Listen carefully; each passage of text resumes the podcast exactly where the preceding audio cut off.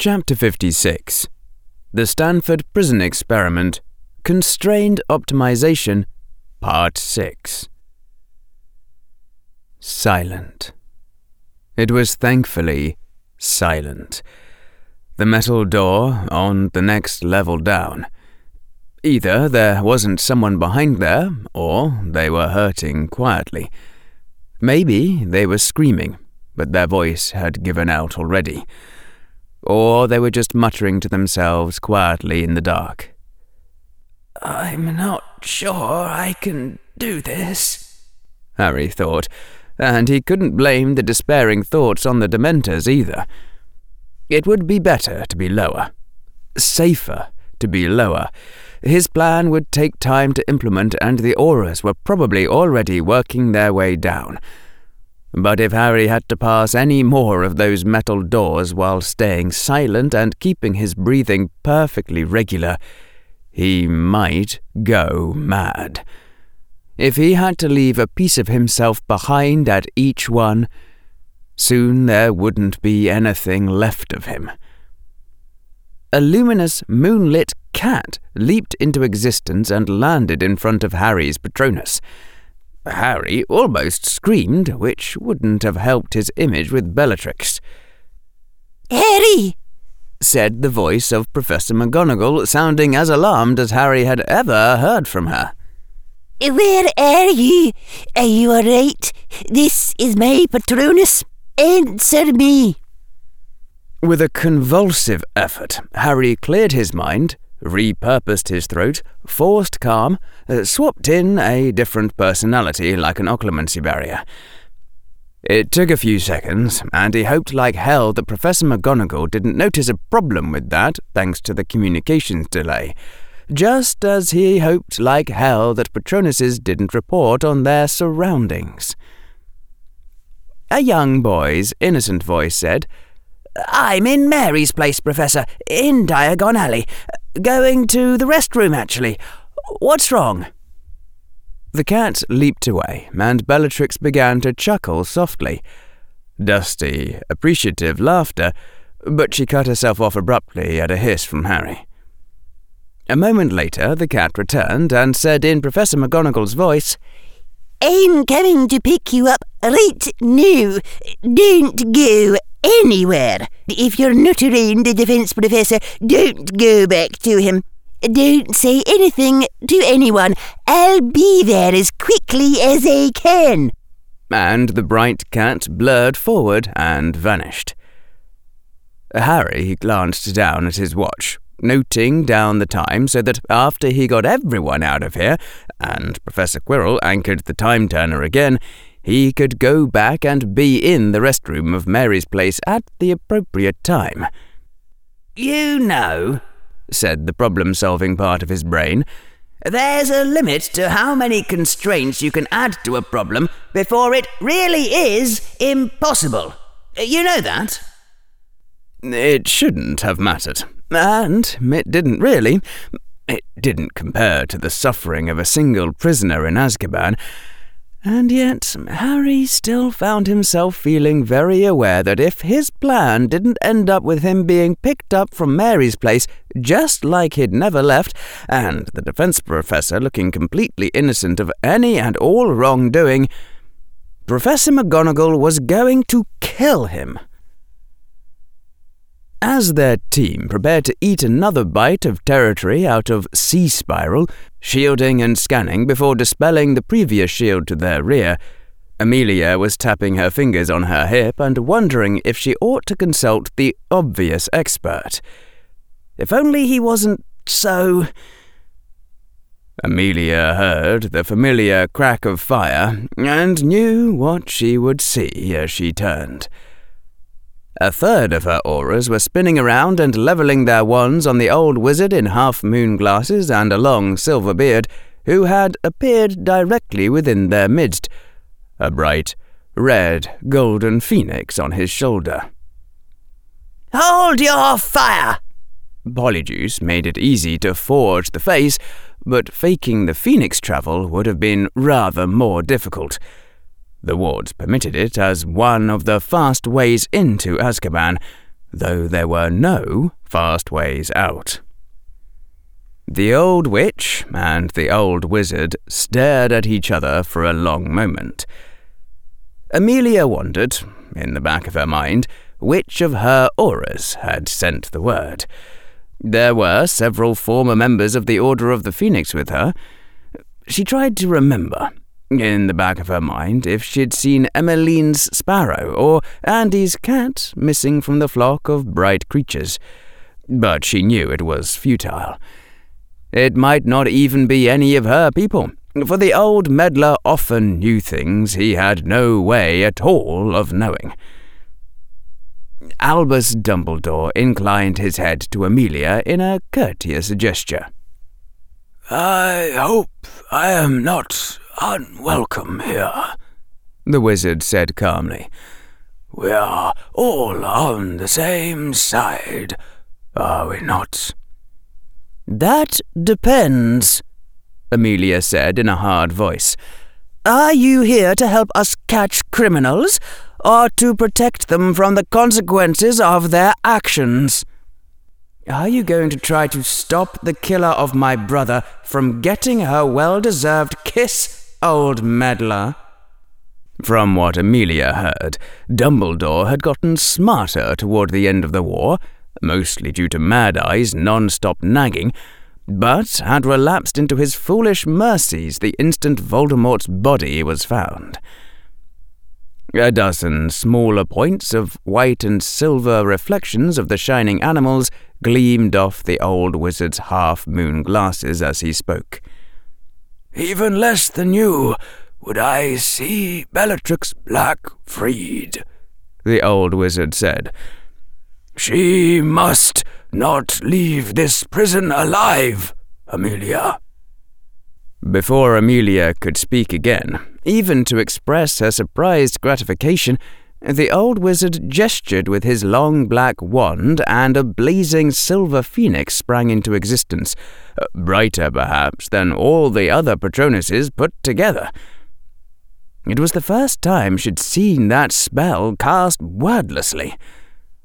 Order all your Aurors to cancel their Patronus charms for ten seconds, said the old wizard.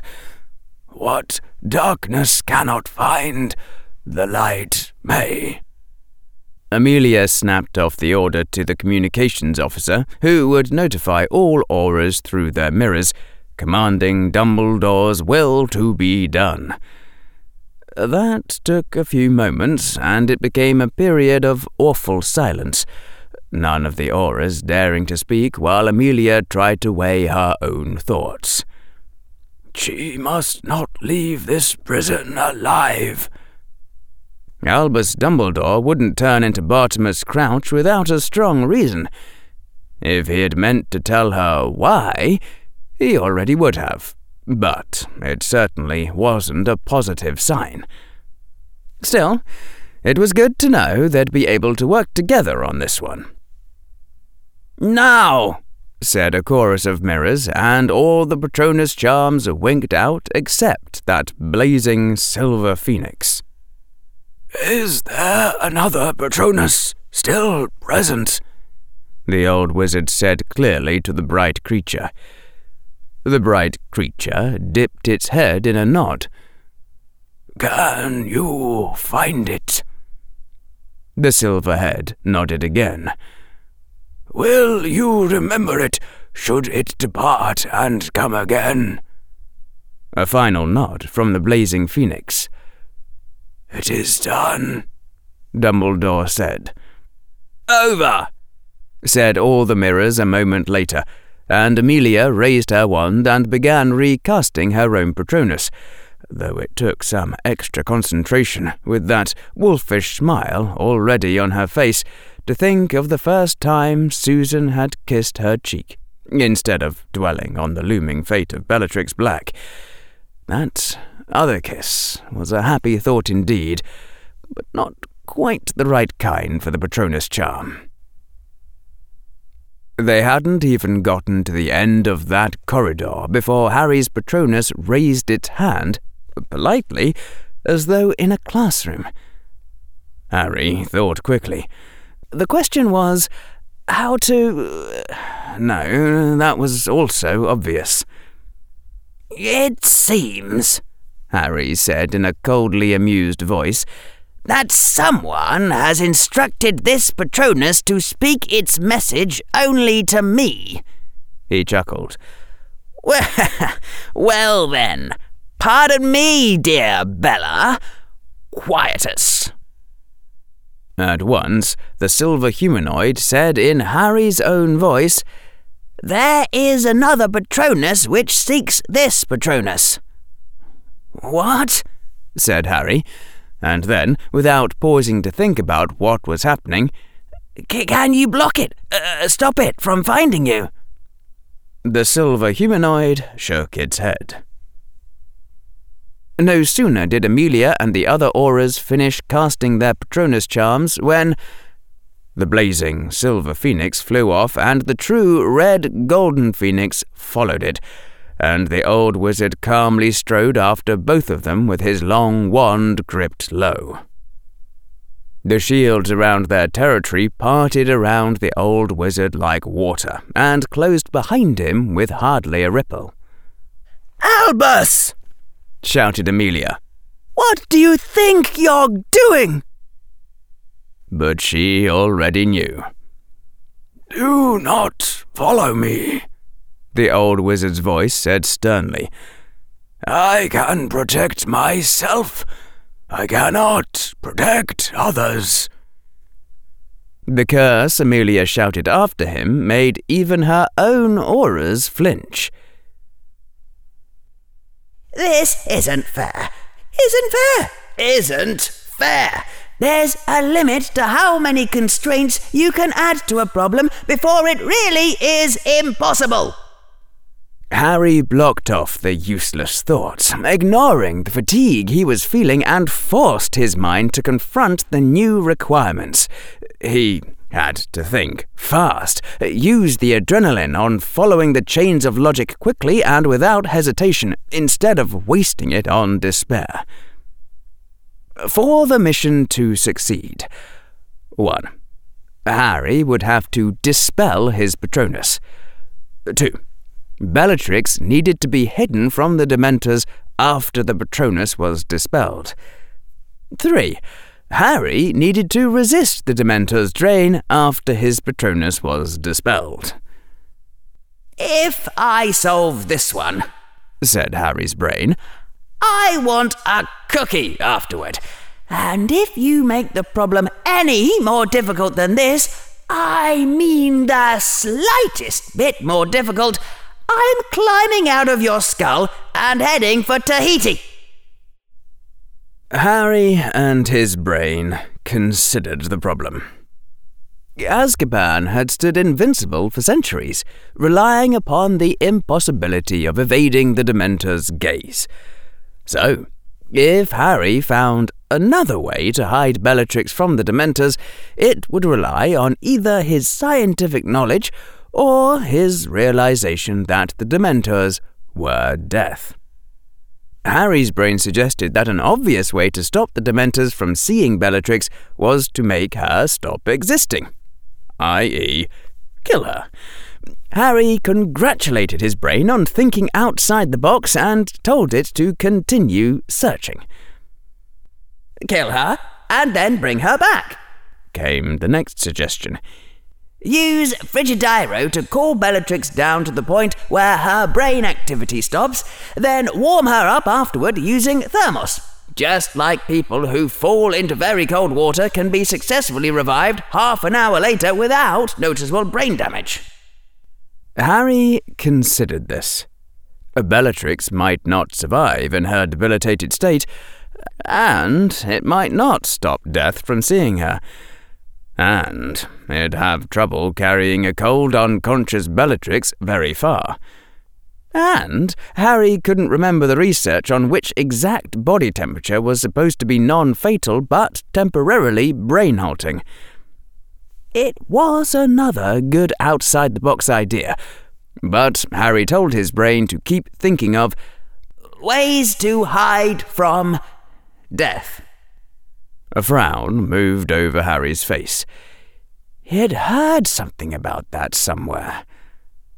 One of the requisites for becoming a powerful wizard is an excellent memory, Professor Quirrell had said.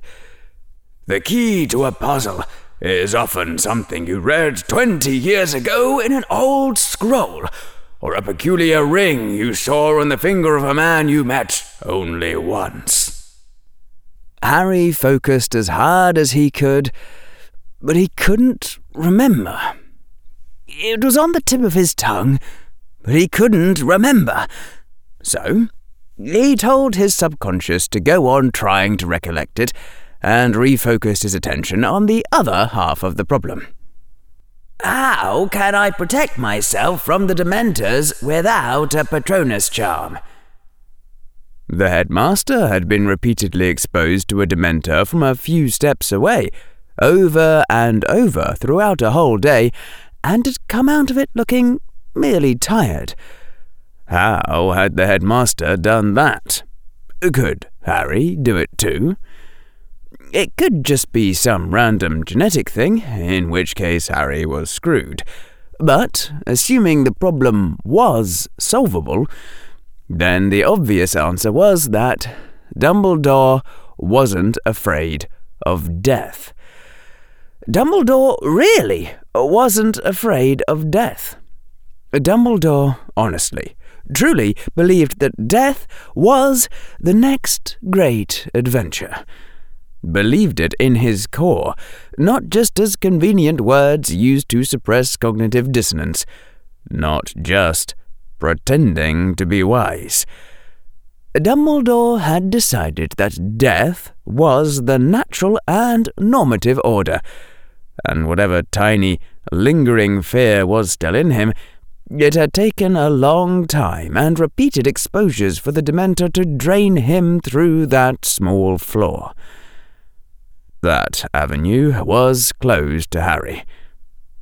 And then Harry thought of the flip side, the obvious inverse question. Why am I so much more vulnerable than average? Other students didn't fall over when they faced the Dementor. Harry meant to destroy death, to end it, if he could. He meant to live forever, if he could. He had hope of it. The thought of death brought him no sense of despair or inevitability. He was not blindly attached to his own life. Indeed, it had taken an effort not to burn away all his life on the need to protect others from death. Why did the shadows of death have such power over Harry?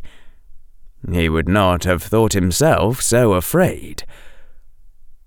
Was it Harry, all along, who had been rationalizing, who was secretly so afraid of death that it was twisting his own thoughts, as Harry had accused Dumbledore?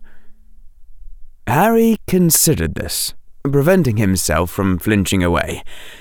It felt uncomfortable, but. But. But uncomfortable thoughts weren't always true, and this one didn't sound exactly right. Like there was a grain of truth, but it wasn't hiding where the hypothesis said it was. And that was when Harry realized. Oh. Oh, I understand now. The one who is afraid is. Harry asked his dark side what it thought of death. And Harry's Patronus wavered, dimmed, almost went out upon the instant for that desperate sobbing, screaming terror, an unutterable fear that would do anything not to die, throw everything aside not to die, that couldn't think straight or feel straight in the presence of that absolute horror, that couldn't look into the abyss of non existence any more than it could have stared straight into the sun. A blind, terrified thing that only wanted to find a dark corner and hide and not have to think about it any more. The silver figure had darkened to moonlight, was flickering like a failing candle. It's all right, thought Harry. It's all right. Visualizing himself cradling his dark side like a frightened child in his arms. It's right and proper to be horrified, because death is horrible. You don't have to hide your horror. You don't have to feel ashamed of it. You can wear it as a badge of honor, openly, in the sun. It was strange to feel himself split in two like this. The track of his thoughts that gave the comfort, the track of his thoughts that followed his dark side's incomprehension at the alienness of the ordinary Harry's thoughts.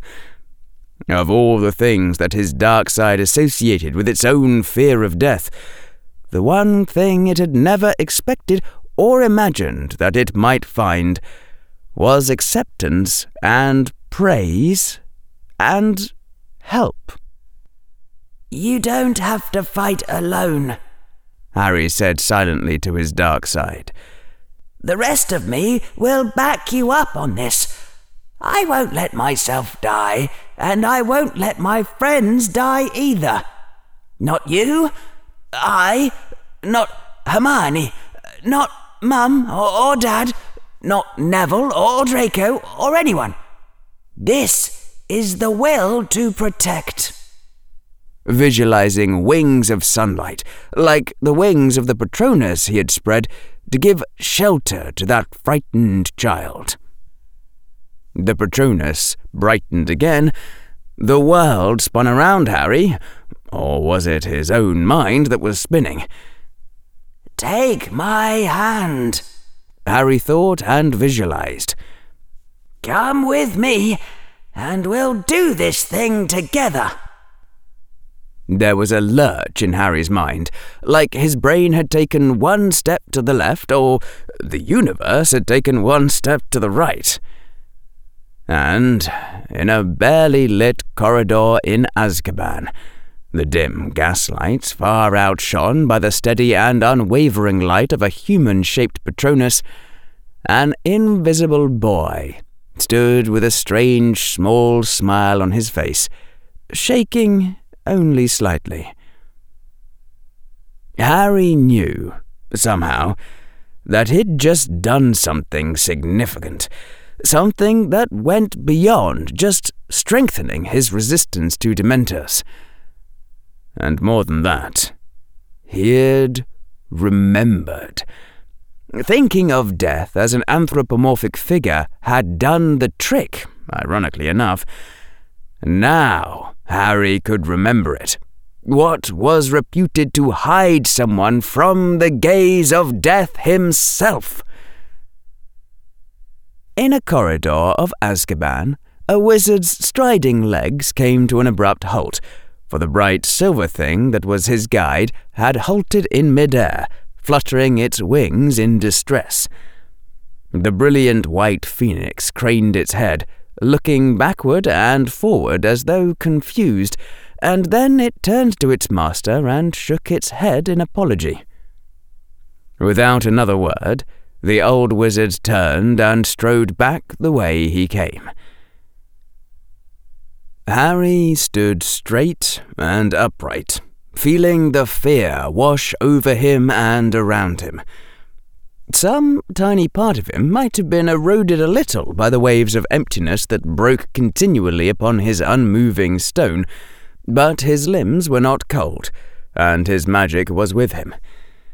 In time, those waves might corrode him and consume him, sneaking through whatever tiny part of him still cowered before death, instead of using its fear to energize itself for battle. But that doom would take time, with the shadows of death far away and uncaring of him. The flaw, the crack, the fault line that was in him had been repaired, and the stars blazed brightly in his mind, vast and unafraid and brilliant in the midst of cold and darkness. Uh, to anyone else's eyes, it would have seemed that the boy stood alone in the dimly lit metal corridor, wearing that strange smile. For Bellatrix Black and the snake draped around her shoulders were concealed by the cloak of invisibility, one of the three Deathly Hallows, and reputed to hide its wearer from the gaze of Death himself. The riddle, whose answer had been lost, and which Harry had found anew. And Harry knew now that the concealment of the cloak was more than the mere transparency of disillusionment, that the cloak kept you hidden, and not just invisible, as unseeable as were thestrals to the unknowing. And Harry also knew that it was thestral blood which painted the symbol of the Deathly Hallows on the inside of the cloak, binding into the cloak that portion of Death's power, enabling the cloak to confront the Dementors on their own level and block them. It had felt like guessing, and yet a certain guess, the knowledge coming to him in the instant of solving the riddle. Bellatrix was still transparent within the cloak, but to Harry she was no longer hidden. He knew that she was there, as obvious to him as a thestral. For Harry had only loaned his cloak, not given it, and he had comprehended and mastered the deathly hallow that had been passed down through the Potter line.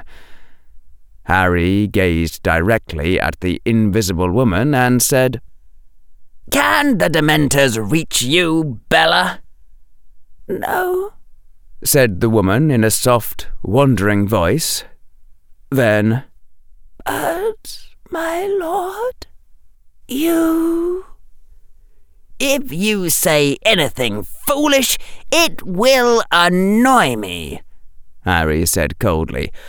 Or are you under the impression that I would sacrifice myself for you? No, my lord.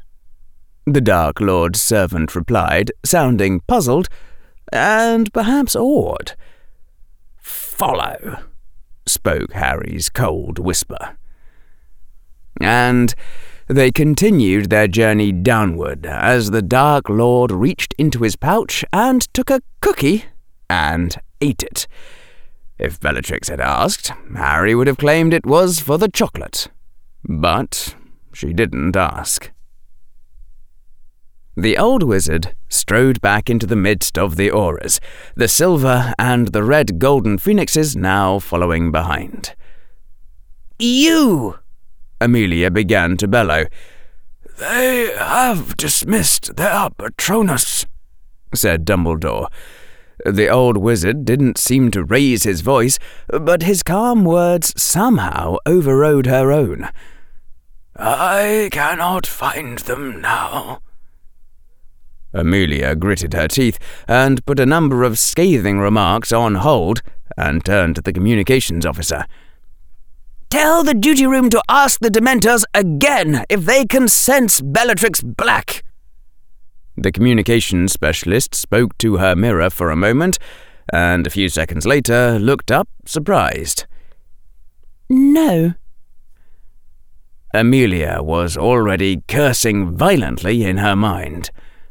But they can see someone else on the lower levels who isn't a prisoner. Fine, snapped Amelia. Tell the Dementor that a dozen of its kind are authorized to enter Azkaban and seize whoever that is and anyone in their company. And if they see Bellatrix Black, they're to kiss her immediately. Amelia turned and glared toward Dumbledore then, daring him to argue, but the old wizard only looked at her a bit sadly and held his peace.